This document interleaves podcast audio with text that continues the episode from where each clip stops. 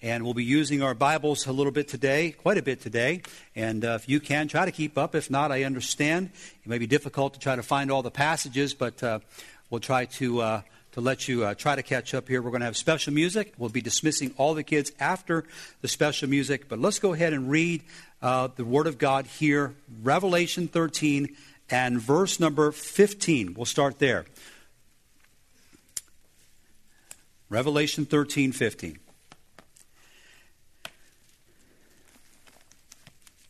Verse 15 And he had power to give life unto the image of the beast, that the image of the beast should both speak and cause that as many as would not worship the image of the beast should be killed. And he causeth all, both small and great, rich and poor, free and bond, to receive a mark in their right hand or in their foreheads and that no man might buy or sell save he that had the mark or the name of the beast or the number of his name. Here is wisdom.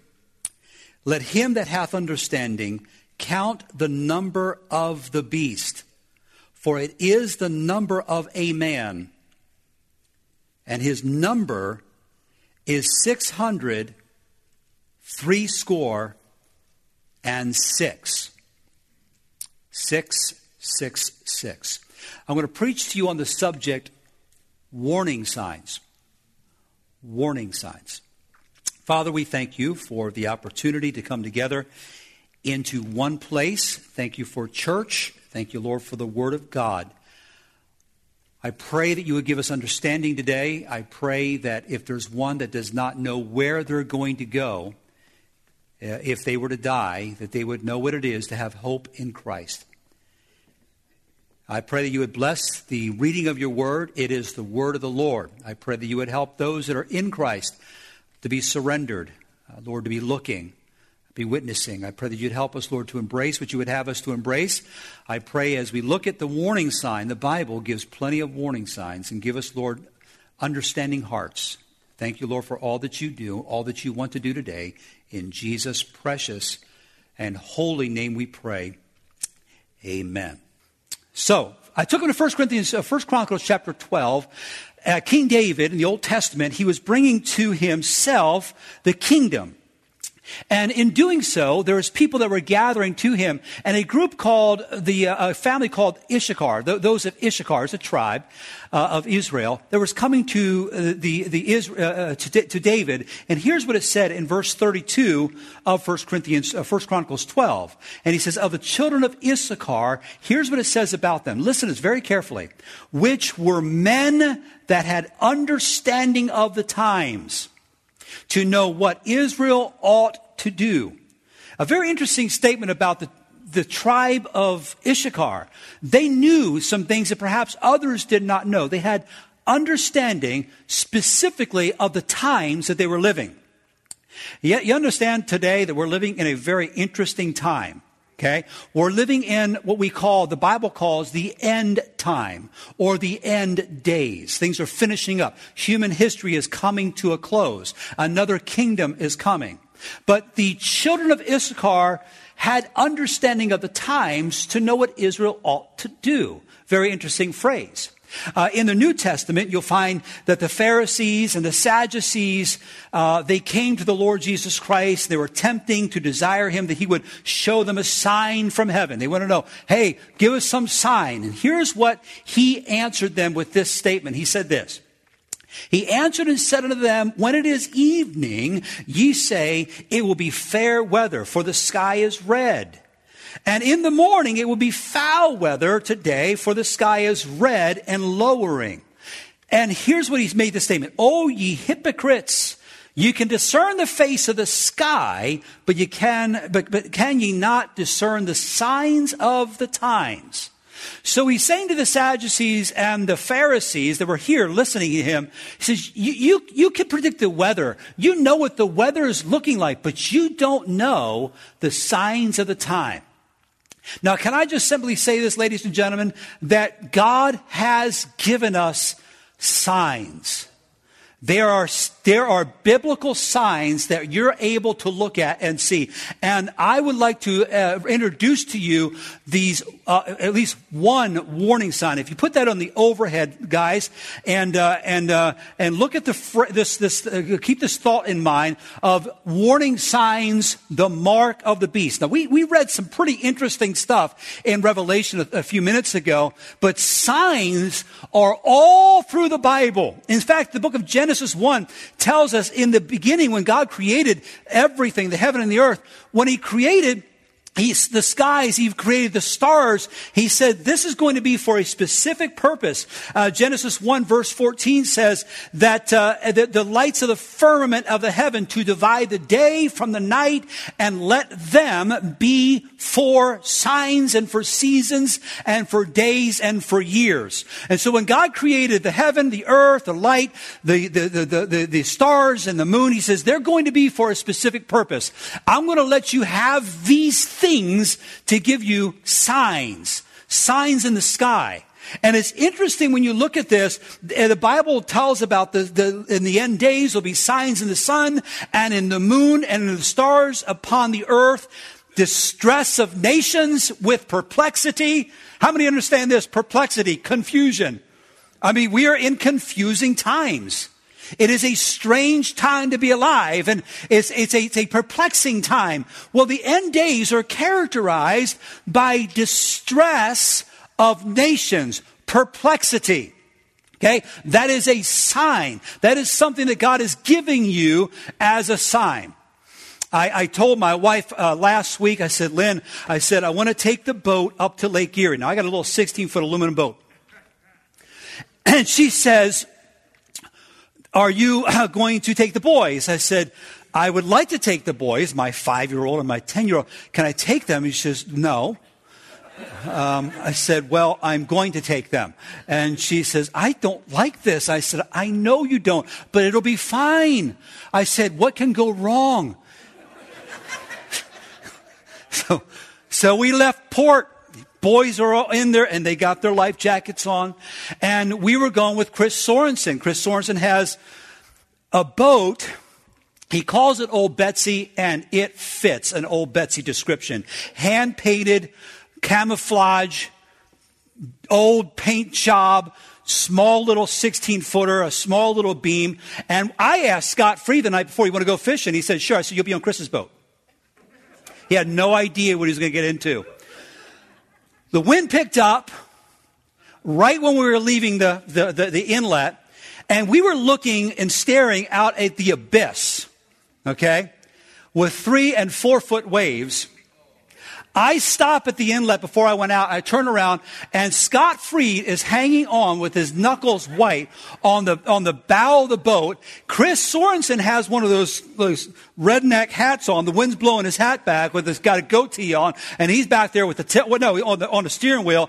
And I'm like, do you guys want to go? And I just saw both hands go up and then back down we started heading out, and I told Rob as we look back, and the waves, I mean, we were cutting into these waves, and their boat is disappearing and coming back up.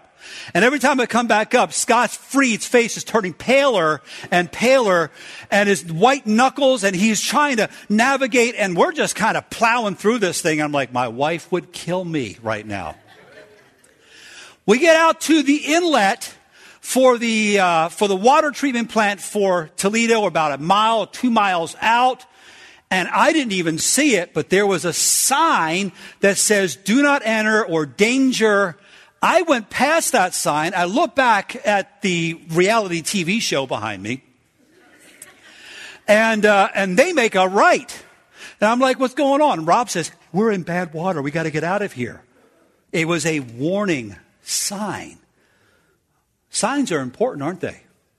Signs are there for us to stop, Signs are there for us to be warned. Signs are there for us to have caution. There's something coming up. In fact, in the 1828 definition of the dictionary, it says it's a sum, it's a visible transaction.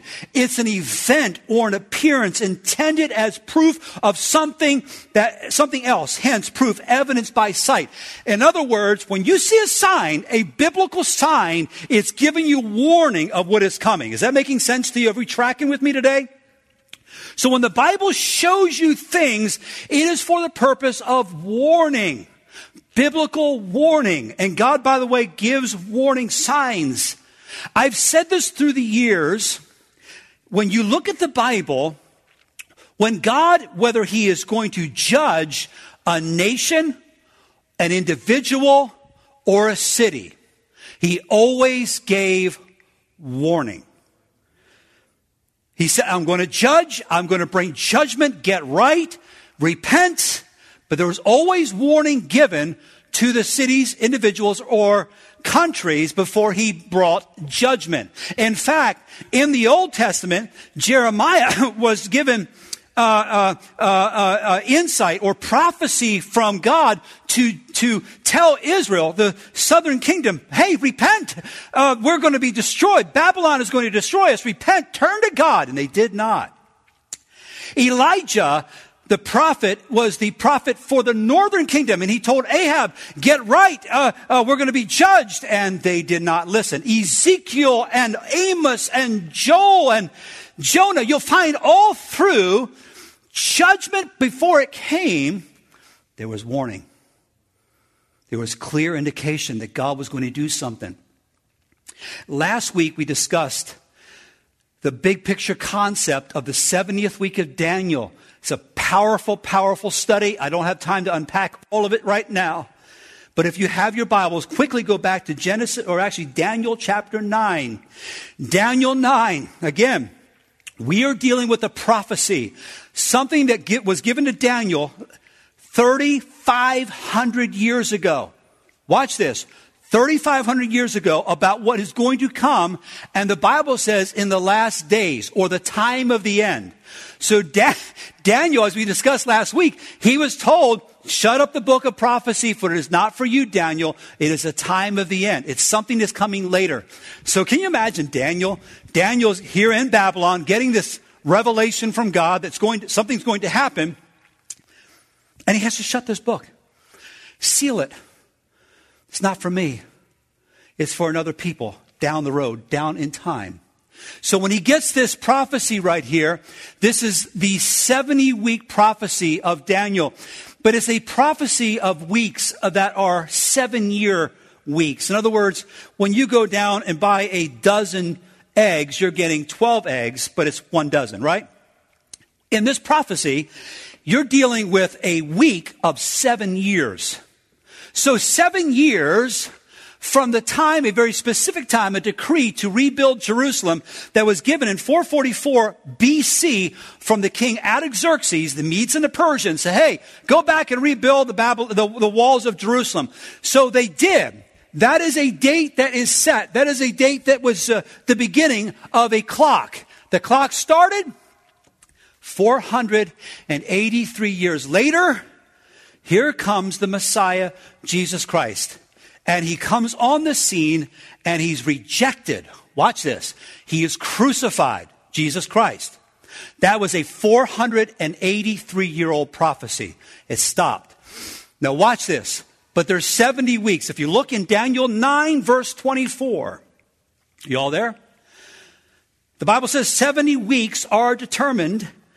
Now he's speaking to Daniel here. Daniel is a Jewish man upon thy people and upon thy holy city to finish the transgression, to make an end of sins, to make a reconciliation for iniquity, and to bring an everlasting righteousness, and to seal up the vision and prophecy, and to anoint the most holy. There's six things that are going to happen in this 70 week or this 490 year period of time. Verse number 35 says, Now therefore understand that from the going forth of the commandment to restore and to rebuild Jerusalem unto Messiah the Prince shall be seven weeks, three score and two weeks, and the street shall be built again, and the wall, even in troublous times. And after the three score and two weeks shall Messiah be cut off, but not for himself. The people of the prince shall come and destroy the city and the sanctuary, and the end thereof shall be with a flood, and the end of, uh, uh and into the end uh, uh, uh, of the war, desolations are what? Determined. Now, we have a problem. We have 70 weeks determined, but only 69 weeks are fulfilled. We're missing one week. One seven year period of time. Ladies, ladies and gentlemen, this is, this is a great prophecy. You want to study this. We're, we're in, if you would, what we call a pause. In other words, God stopped the clock and He's waiting. And we're in, if you would, the time of the Gentiles. There's no Jewish people in here. We're Gentiles. And we're waiting, and he's waiting. And a clock is going to start, which is going to start a seven year period of time, which will be the tribulation period or the 70th week of Daniel. Are y'all tracking me so far? But this is a time that God is going to determine. It is set. It's going to happen. Watch this. When God says it's going to happen, it's going to happen. It is coming together. The Bible says he cannot lie. He cannot lie. So the key point as this, you're looking at this, there is a, there is a prophecy that has a seven year period of time that is yet to happen and has not happened yet. But look what happens when it, when it starts. Verse number 26. And after three score and two weeks shall Messiah be cut, verse 27. And he shall confirm the covenant with many for one week. And in the midst of the week he shall cause a sacrifice and oblation to cease and for the overspreading of abominations, he shall make it desolate, even until the consummation that that determined shall be poured upon the desolate. What does that mean? In other words, this prince, this person, is going to confirm a covenant with many, with Israel for one week. We're talking about a peace treaty. A treaty that will, if you would, re, re, bring the whole nation under peace. The Muslims will be at peace with the Jewish people. The Gentiles will be at peace with the Jewish people. Everything will be back. Well, who's going to do this? Well, this prince, this person, this prophecy that's coming, this, this man of sin that's going to be able to put it all together. And he's going to create a peace treaty that no one could have imagined that could be done. They're talking about it. They've been talking about it for years. But it'll be done for one seven year period of time. And this is not just an ordinary prince, it's not just an ordinary person. This is the man of sin. This is the man that God says is going to be the Antichrist. I was with the, I was in Jerusalem a couple of years ago, and oh, about seven or eight years ago, and we were just sitting there talking, and a rabbi comes up to me he says, You're from uh, America. I say, Yes, I'm from America. Uh, you, you, believe in Christ? I said, We believe in Christ. He says, Yes, good. He says, You Our Messiah. I said, Yeah, yes, you're Messiah. He said, My Messiah, our Messiah, the one who's going to redeem us, Messiah. I said, Yes. When he comes, he'll bring peace. I said, Wow. He said, Yes, we're going to have peace. He, he, and he said, He said, When he, this rabbi said, When he walks to the podium, the whole world will know he is Messiah and he will bring peace. I said, it sounds like that the Messiah that you're looking for is what the Bible describes as anti-Christ. He looked at me and said, Who is this Antichrist? I said, I took him to Daniel, the book of Daniel. You said, you believe in the Old Testament? I said, I do. So we took him to Daniel chapter 9. I explained to him about this prince that is going to come. Then I said, do you mind if I take you to the New Testament? He says, sure. I said, I want to hear this Antichrist. I took him to the New Testament and I explained to him about this man of sin, this son of perdition, this, uh, this satanic man that is going to confirm a covenant. He is going to be revealed and he'll do it for seven years, a peace treaty. But this is going to be a man of sin. He said, I never heard of this before. This is very interesting to me. It is interesting because it's in the Bible. But there are very interesting references to three different time periods inside the seven years. Listen to this just quickly. First three and a half years. It is referenced as 1260 days. It is referenced as 42 months. It is referenced as a time times and a half of time. Time one times two, okay? Three, right? And a half a time, three and a half. So three and a half years.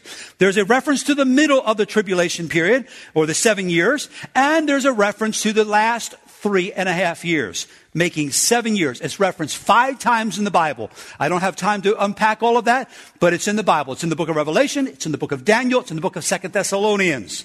And it is clear there is going to be a human that is going to be satanically inspired that is going to bring a peace treaty over the whole world. Someone that is going to be able to gather all nations together and let Israel begin sacrificing again. And there will be peace for three and a half years. But the Bible says that in the midst of the week, he will cause the oblation to cease, the sacrifice, no more sacrifices. And the Bible tells us, gives us more insight as to what he does in the middle of that tribulation period when he walks into the temple and he sets himself up as God. And he says, You will worship me. That is the man of sin. That is coming. So when we're looking at this, this antichrist, this coming of a false Messiah will be accepted by the world. In fact, look in Daniel 8, if you would. Daniel chapter 8. How many are doing okay? All right. I just preached this whole message a few minutes ago, all right? We're slowing it down though, okay? Look, if you would, in verse 23. Verse 23, Daniel 8. Watch the notes here.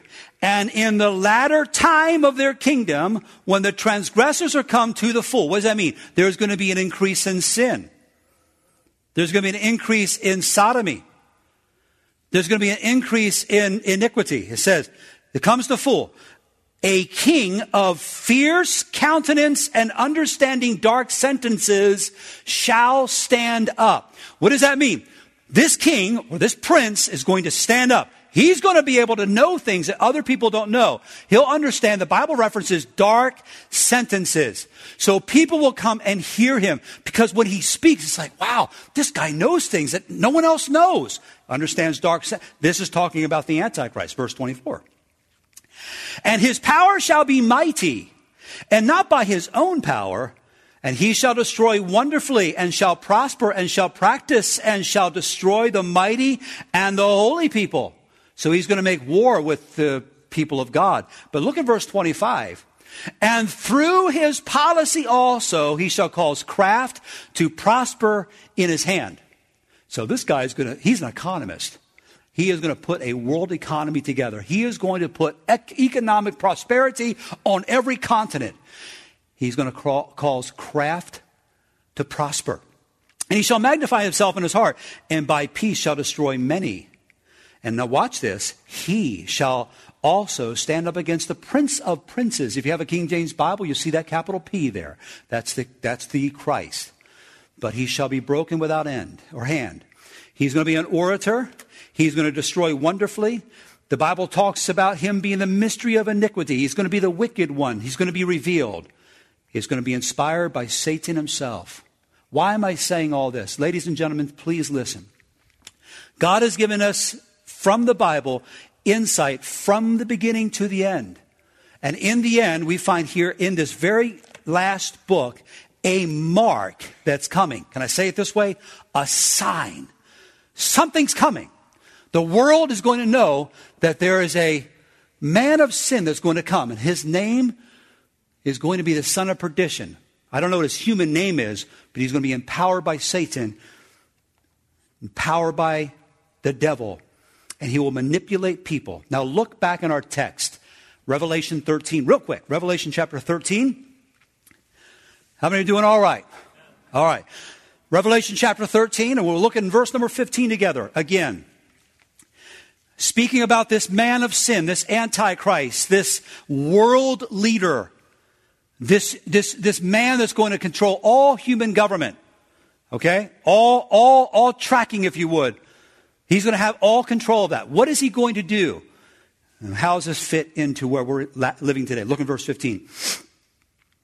And he, this is the Antichrist, had power to give life unto the image of the beast, that the image of the beast should both speak and to cause as many that would not worship the image of the beast should be killed. So, when the 70th week of Daniel begins, it's going to be starting peaceful, but it becomes bloody when the Antichrist says, No more sacrifices in Israel. You will now worship me. Now, watch this. He then will set up which we believe the Antichrist will already have this technology and cause this to be put in place at the beginning of the tribulation period. But watch what happens. He is going to kill anyone that does not worship him. Okay? And he, this is the Antichrist, verse 16, causeth all, both small and great, rich and poor, free and bond. Now look at the phrase, to receive a mark in their right hand, okay, or in their forehead. Note, in the King James Bible, it does not say on, it does say in. So whatever mark it is, the Bible says it is going to be in you, either in your right hand or in your forehead. Now, what's the purpose of the mark? According to the verse right here, verse 17, that no man might buy or sell save he that had the mark or the name of the beast or the number of his name. Now, what is that? Verse 18, here is wisdom. You better listen, he says. Here is wisdom. Let him that hath understanding. Remember, the children of Issachar under David, they had understanding of the times. They had understanding hearts to know what Israel ought to do. If you have understanding, he says, count the number of the beast. It is the number of a man. And his number is 600, three score and six. Three score, three twenties. Six, six, six. That number. The Antichrist then is going to bring in a system. Can I say it this way? A universal, international mark that will be required to sell and to buy. You cannot go down to the store without this, in this time period, in this 70th week, in this seven year period of time that has not happened yet. But you cannot go down to the store and buy and sell without this mark. It'll be in your right hand or in your forehead. Now look at this. Interestingly, this is going to be worldwide, universal. Everyone's going to have to do it. No exceptions. Gary Kramer just called me. He's being quarantined right now. He just got back from Arizona. And if you're watching, Gary, thank you for the information. Gary just came back from Arizona, and I just found out today that this is happening already in Findlay. Out in Arizona, you cannot use cash in Arizona. You cannot use, you can't pull a dollar bill out. It's cashless right now in Arizona. And in some places in Findlay, you can't use cash. We've talked about this for years. It's going to a cashless society where you're not able to have the trading ability of cash. It's going to have to be through some type of credit card or what we believe is going to come in some type of cryptocurrency. So watch this. This whole movement here. Coronavirus and COVID-19 is not an accident. This is a precursor to a beginning called the tribulation period. It's a warning sign. It's a warning sign of what is to come. Now look what the verse states. Count this number, verse 18. Count the number of the beast. It is wise to know this. It is wise to know this. Because no man might, verse 17, buy or sell, save he that had the mark. Now, interesting thing, the rise of this mark. We've been following this for years. You know this, but let me just kind of remind you. The first six numbers in the Roman numerical counting uh, uh, procedure is 1, 5, 10, 50, 100 and 500, six letters. I'm counting from left to right. And we use them in alliteration one, two, three, four, five. But this is basically how to count numerically in the Roman numerical number. But it's interesting as you add these up one, five, six, right? Add 10, 16, keep going, 50, 100, then D being 500. Add all those numbers up. I'm not making this up. Add them up that number comes up to 666. Roman numerical counting, the oldest way that humans have been counting since Roman time that we're counting even today. That number right there is 666. This is outside of Geneva, Switzerland. This is the goddess Shiva. Shiva is the god of, uh, uh, of, of, the, of the deep. There's a belief there that a, Abaddon will come out of this area right here, Geneva, Switzerland. 1954, the scientists in the world community built a system under the ground, 300 feet, to collide particles together at the speed of light. And what they're attempting to do in this area right here is try to find the God particle. Where is God? Okay? They're trying to find out where God is. They cannot understand this. This is real stuff. Billion dollars, billions of dollars. Watch this. Shiva is the goddess in front of this. There's a circle around her. It's the portal to the other world that they think that they're going to find. But when you get on the website of CERN, C-E-R-N, CERN stands, it's, it's an acronym for basically a, a nuclear understanding, but their logo has three sixes wrapped around the word CERN. 666. I could go on and on for an hour or so on just the, the, the chances of this just being an accident. Okay, we've known this for years in our, in our, in our codes and how we buy and sell for the last 30, 30, 40 years. We've used the barcode barcode. The six typically is two lines. You get three lines, one on the left, one in the middle, one on the right. They all symbolize six, six, six. We've been using this for years, beeping it across. I'm just saying this because it's already been here. Y'all with me so far? The mark of the beast, the, the technology, the system is already here. That's why I'm saying that this is nothing new. This has all been, if you would, baked into our culture.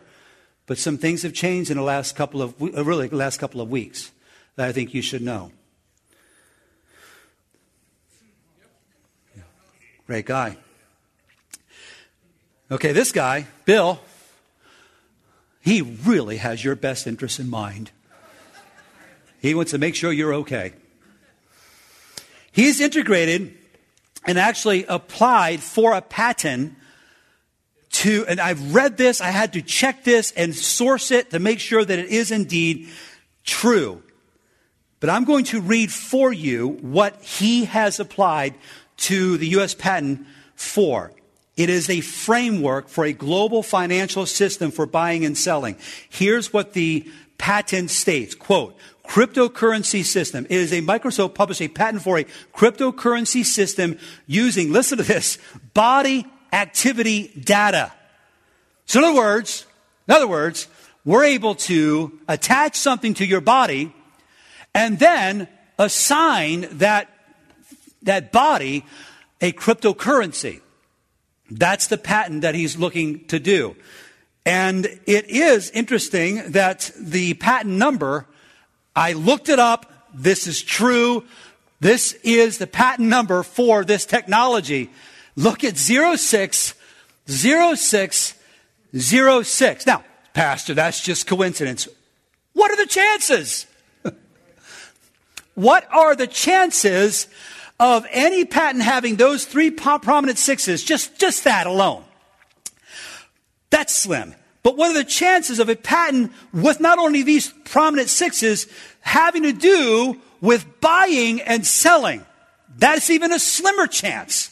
And what are the chances that the patent being released right when the coronavirus is taking off and a strong push right now to a cashless society where this can have contact tracing apps and put together a way to track, listen to this, everyone that has this technology in them.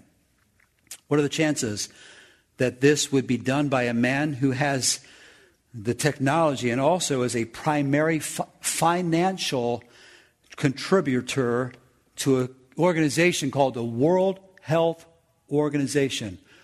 That's their symbol. Kind of looks like that. Are y'all here? That's the serpent in the garden of Genesis chapter 3. Are y'all here? World Health Organization? Oh, that's just a coincidence. It may be. Really slim chance, though.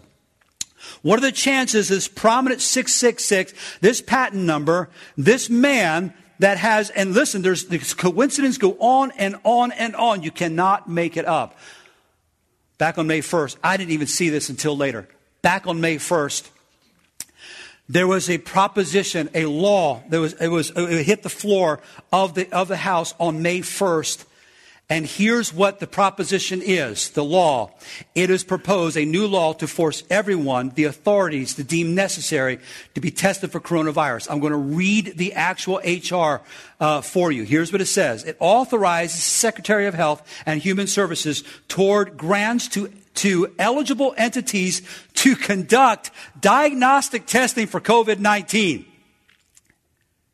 to, re, to, and related activities such as contact tracing through mobile health units and as necessary at individuals' residences and for other purposes. This is the bill. The bill number. HR 666. Well, that's four sixes, not three. Come on, folks, really? That's the bill. What's chances? Can I? Uh, I'm just trying to say, listen, folks, we have warning signs. We're coming to the end. Warning signs. Things are coming to a close. This technology and what's going on right now is pushing. That's the actual HR. If you want to read it, you can look it up. I actually looked at the government website to actually make sure I'm not saying some conspiracy junk. It's actually a bill. I did not find this out till this week the World Economic Forum, I went on their website and I began to look at everything that they've published. And there's a lot. There's a lot. There's an incredible amount of information on what they're trying to do. Now, anyone here this morning, if you've got any kind of spirituality, you understand we could be out of here by the end of the week in heaven. Okay? This is what, listen, this is what the Bible teaches. There is a calling away, a rapture. Okay? We are going to be taken out of the world. Amen. Praise God for that. Second Thessalonians talks about it. First Corinthians chapter 15 talks about it. It's all through the Bible. It's called the resurrection, and we're going to be leaving this world. And then the man of sin will be revealed. And the seven year period of time called the tribulation period starts, where two thirds of the world's population is killed. It's a horrible time to live. But we're seeing the technology coming together. I listened to these world leaders.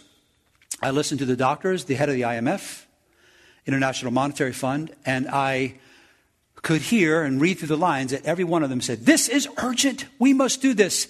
And here's what they're pushing for a global, their words, global reset. A global reset. And this is not just made up. I thought maybe, uh, no, this is a global reset. And in this global reset, they want to reset the currencies of the world. They want to have the new Green Deal. Romans chapter 1, where they worship the cre- creature more than the creator, who's blessed forever, amen. They want to worship the earth. And this whole idea would be to bring the entire world under one economy. What you're seeing with Black Lives Matter, which, by the way, Black Lives Matter, but all lives matter. Okay? But the phrase Black Lives Matter and the movement behind Black Lives Matter, the ideology behind Black Lives Matter, doesn't really care about blacks. It's, it's an ideology. It's neo Marxism. Yeah, I had, to, I had to actually listen to lectures this week on what understanding Marxism and read Karl Marx. Marxism is behind communism and socialism. It is, a, it is an ideology, and he discovered that feudalism in the, in the 1500s, the Dark Ages, the property was owned by the kings. That was going to transition. And he says that transitioned over to capitalism through conflict and through cataclysmic events and through blood. But he said, Marx, Karl Marx says, there's going to be a transition from co- uh, capitalism to communism through conflict, through blood, this transaction is going to be very difficult. Interesting, isn't it? I think he's right. There is going to be a transition from what we have today. Are y'all here today? What we have today to what is coming tomorrow or this near future. And what you're about to hear is just a few minutes of their words about what they want to do. This is a global effort to reset everything that you have. Teenagers, man, I, I don't know. I don't know what to say, man. It's just, the Lord's coming back. It's actually good. Why don't they get married first? Eh, you'll, you'll see. All right. And listen to this. Listen to this. Their words. This is just now is the historical moment, the time, not only to fight severe virus, but to shape the system. We have a unique but rapidly shrinking window of opportunity to learn lessons and reset ourselves on a more sustainable path. It is an opportunity we have never had before and may never have again. So we must use all the levers we have at our disposal, knowing that each and every one of us has a vital role to play. Now is the time to think what history would say about this crisis. And now is the time for all of us to define our own role.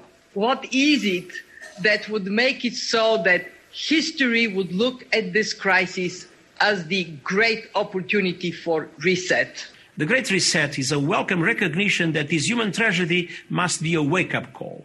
It is imperative that we reimagine, rebuild, redesign, reinvigorate, and rebalance our world.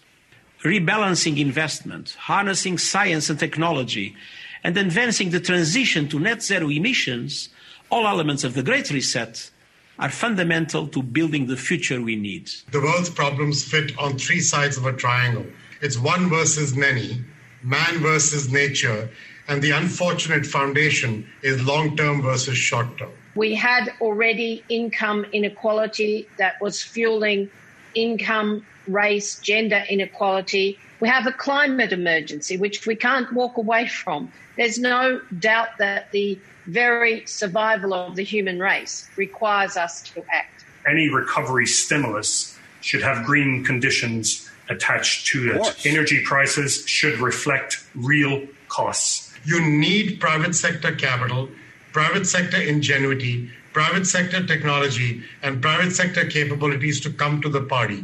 You need enormous trust between the private sector and the public sector for this to actually work. We have to change our economies dramatically in the next 20 or 30 years and the next 10 years is absolutely decisive. The recovery has to be greener than any of the previous recoveries. And in order to do that, we need to ensure that the stimulus package, including fiscal and monetary, are much greener uh, than they were before. So we cannot waste this opportunity um, to ensure that uh, the uh, very precious money that's raised from the next generation is spent on green and low carbon.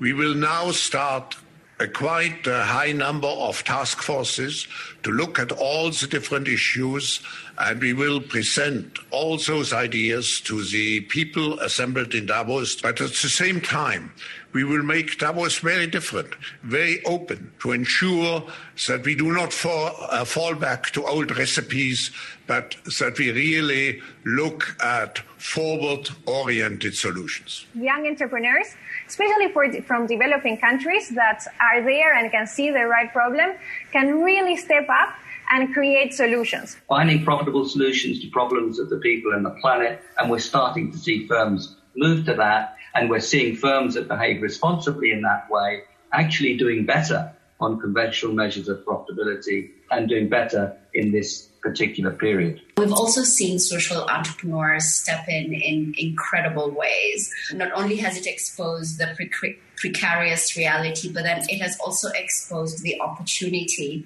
to recenter, the reset around the most vulnerable and those on the edge where um, it, only takes uh, something like a pandemic or um, difficult circumstances to slide into poverty. And then we need to couple that with new initiatives to equip more people with the digital skills they'll need, not just to have a tech job, but a job that is increasingly tech enabled in almost every part of the economy. If we can empower consumers with all of this, I think we unleash this next generation to have a much broader impact more quickly. We can never again allow our health, education, care systems to be underfunded. We need our imagination here. Possible is being redefined each and every day right now. So the next time someone tells us uh, that tackling climate change is either too costly or too difficult, I think we need to remind them and remind ourselves of what just is happening right now. We not only have to demand change, but also create change. We have to live up to the expectations which we have created, and we will do so. Uh, Klaus Schwab, he just. he looks like he needs to be in a haunted house somewhere. Welcome. S- scary. They'll track, trace, name, and require a system whereby you can buy and sell under the reset. So, what do, Pastor, okay, what does this mean to me? Well, I want you to be confident that the Bible is absolutely true. These are 3,500 year old prophecies that we are seeing come to pass right before our eyes. We're hearing and we're seeing things that the entire 2,000 years of church history has not been able to see. Daniel says that they'll be able to travel to and fro. Knowledge shall be increased. We are there. We are there. What do you do? Two points. That's just introduction. And I'm finished. But two points, I'll be out of here in just. Number one, there's a warning sign to the saved. A warning sign to this. if you're saved today, you're bought by, you're redeemed, as we heard in the song, redeemed by the blood of the Lamb. You're redeemed by Jesus Christ. You're saved. You're on your way to heaven. Not by your good works, not by going to church, not by being a Baptist or a Catholic or a Presbyterian or any other religion in the world. It's only through Christ. Jesus says, I am the way, the truth, and the life. No man cometh unto the Father but by me. Now, Jesus said that. There's no other way to heaven but Jesus Christ. So, what does that mean to those that are in Christ? Here's the warning sign. Number one, surrender to Christ. I'm talking about saved people. If you're saved, surrender. The Bible says in Titus chapter 2, verse number 11, For the grace of God that bringeth salvation hath appeared unto all men. Here's what it says Teaching us that denying ungodliness and worldly lust, we should live soberly and righteously and godly in this present world. How should I react to all this? Get right with God. Be right with God. Deny ungodliness, okay, in your own life. Deny worldly life, uh, life in your own life. Live soberly, righteously. Here's what the Bible says in this present world. There's a world to come, but you're in this world. If you're saved, you better be living right. Get right with God. Amen. Repent. Stop playing church. Stop playing in your Bible. Stop just tantalizing with God. Stop playing tag with God. Get right with God and be right with God. Listen, we could be out of here this week. We could be out of here this month. This could be the last month that you're living in this world. And you better not only know you're saved, but you ought to be serving God and loving Him and surrender to His call in your life. That should be a standard. Surrender to Christ. Number two, what should we do because of these warning signs? Witness for Christ. Witness. Tell people about Jesus. The Bible says, go into all the world and preach the gospel to every creature, teaching them to observe all things whatsoever I commanded you. And lo, I am with you always, even unto the end of the world. Amen. You ought to be witnessing. You ought to be sharing Jesus, telling people, hey, here's how you can go to heaven. Here's how you can be saved. Number three, what do I do? What do I do? You be looking for Christ. Look for him. The Bible says, looking for the blessed hope, the glorious appearing of the great God and our Savior Jesus Christ. My mom used to tell me when I was a kid, keep your eye on the eastern sky. Keep your eye on the eastern sky. The Lord's coming back. He's going to walk through the eastern gate in Jerusalem one day. He's going to walk in there as Messiah and he's going to set up his kingdom. Ladies and gentlemen, we are at the end and we don't know when this is going to happen. We see the technology that the man of sin that we talked about earlier, the, the Antichrist, will come on the scene and he'll confirm that covenant. He'll have the entire world under his control. We could be months from there, but I We're going to be out of here as believers. Are you living for God? Are you looking for Jesus Christ, his return? Because that's a blessed hope. I woke up this morning. I got to say, that fishing trip helped me, man. Watching Scott Freed hold on to the front of that boat was just more than I could. Just enjoyed watching that. Should have got on slow mo and played it for you. You'd have got a kick out of that. That helped me. I, I got home and I said, that was good. There was nothing even spiritual, but it was just fun watching. But you wake up, you say, man, this world is a mess, you know, sin and all these other things that go on in this world. There's a blessed hope coming. The trumpet's going to sound. And the Bible talks about a resurrection of the dead, a resurrection of those that are alive in Christ will meet the Lord in the air. So shall we ever be with the Lord. Live for Him, look for His return. That's a warning to us. But there's also a warning to the lost. Lost people that they don't know Christ as their Savior. They're following something different. They're not following the Bible, they're following something different. And there's a warning to those that they would recognize their condition before a holy God. The Bible says in Romans 3, as it is written, there is none righteous, no, not one. Romans 3:10 clearly describes the condition of man. We are sinners. We've been sinning since Genesis chapter 3. They need to recognize they're a sinner. They need to recognize they cannot do enough good works to get them to heaven. Ephesians chapter 2, verse 8 and 9 says, For by grace are ye saved through faith, and that not of yourselves. It is a gift of God, not of works, lest any man should boast. And I want to say this real quick before we leave. There's a system that says, wow, I just got to do good, just got to try to do good to get to heaven. But that system is faulty. It's, it's not in the Bible. The only way to heaven is by the grace of God, accepting Jesus as your Savior. Realizing you're a sinner, realize because of sin there's a penalty, and realizing that Jesus loved you, and 2,000 years ago, He died for your sin, and He's coming back again.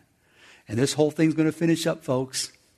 Guess what's going to happen to the Antichrist? The rest of the story. He gets destroyed at Armageddon. Okay? He's destroyed. He's thrown into the bottomless pit. And all the angels have followed him, those demons, they're all going to the bottomless pit. And the king is coming to set up his kingdom and will rule and reign with him for a thousand years. Wow, what a day that'll be. No more sin. The lion will lay down with a calf. Amen. A serpent with a child. Can you imagine a, a child playing with a snake? You'll be able to do that in the thousand year millennial reign. What a day that'll be. But this whole thing's finishing up, ladies and gentlemen. The warning signs are here. If you're saved, live for Him, surrender to Him, and witness for Him. If you're lost, get saved.